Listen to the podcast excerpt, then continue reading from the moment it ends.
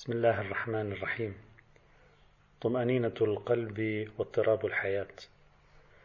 القلق والاضطراب الاكتئاب والحزن من أبرز المظاهر التي شغلت العلماء والمفكرين في العصر الحديث.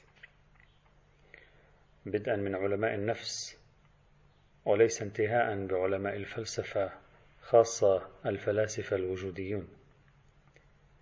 السؤال الذي يثير الانتباه. لماذا ظل مستوى الاضطراب والقلق والحزن والاكتئاب مرتفعا عند البشر؟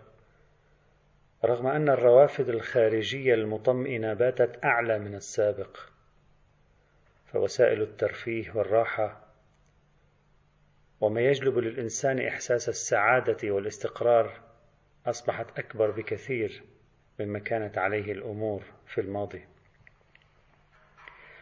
لماذا في الماضي كان الإنسان يشعر باستقرار إذا سافر في حياته مرتين أو ثلاث مرات؟ بينما اليوم نجده في كل عام أو في كل عامين يسافر ويخرج ويتفسح لكنه مع ذلك يعاني من اضطرابات ربما تكون أشد من الماضي. لماذا الروافد الخارجية هذه لم توصل الإنسان إلى استقرار وطمأنينة بل ربما زادت من أزمته فثقافة العصر تؤكد وتركز دائما على أن الروافد الخارجية هذه بإمكانها أن تبعث فيك السكينة والراحة والإطمئنان والسعادة.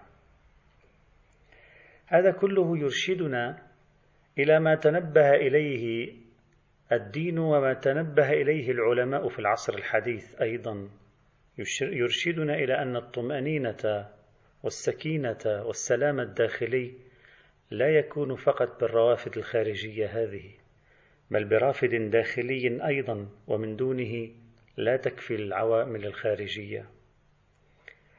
القناعة الرضا بالعيش كما جاء في الدعاء ورضني من العيش بما قسمت لي. الإحساس بالاتصال بالله سبحانه وتعالى وكان يسميه المفكر اللاهوتي الألماني شلاير ماخر ما كان يسميه إحساس التعلق بالمطلق اللامتناهي. علاقة الله مع الإنسان وعلاقة الإنسان مع الله عندما تكون مؤنسة وعندما يحس بأنه راجع إلى الله تكون مستقرة. لأن ميزة العلاقة مع الله والتي تترك أثرها على علاقة الإنسان مع الأشياء الأخرى ميزة هذه العلاقة ما يمكنني أن أسميه دوام الحضور. الله حاضر دائما. يقولون رأى رجل صالح شخصا يبكي. فسأله لماذا أنت حزين تبكي مكتئب؟ وعندك الهم والغم. فقال لأنني فقدت عزيزا وحبيبا مات ورحل. فقال له اجعل حبيبك وعزيزك الحي الذي لا يموت.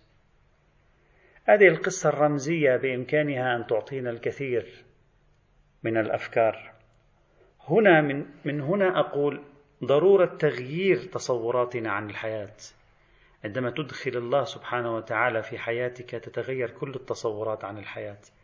ومن هنا تكون ظاهرة فهم الحياة هي المقدمة الأهم للتعامل معها أكثر من الروافد الخارجية لأن سلوكنا وردات فعلنا وأعمالنا ليست إلا انعكاسا لطبيعة فهمنا للحياة ولأنفسنا وما يحيط بنا. كلما صححنا من فهمنا للحياة صححنا من تصرفاتنا معها. كلما فهمنا الآخرين بشكل أحسن لم نقع في خيبات أمل ولم نكن ضحايا لهم. كلما كنا مثاليين في تصور الناس واجهنا الصدمات.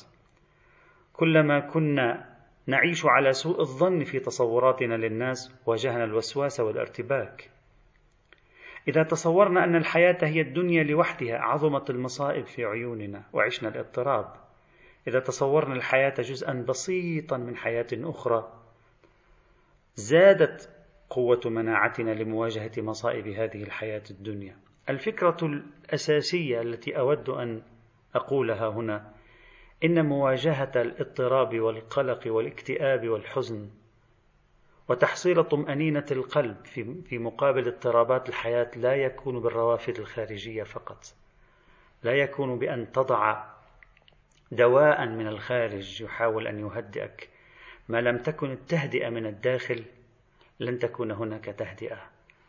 والإيمان بالله والاتصال بالله وفتح علاقة محبة مع الله وإعادة رسم تصوراتنا الداخلية للحياة والناس ولمصيرنا أهم عامل من عوامل تغيير هذه الظواهر المرضية التي عشناها وما نزال نعيش.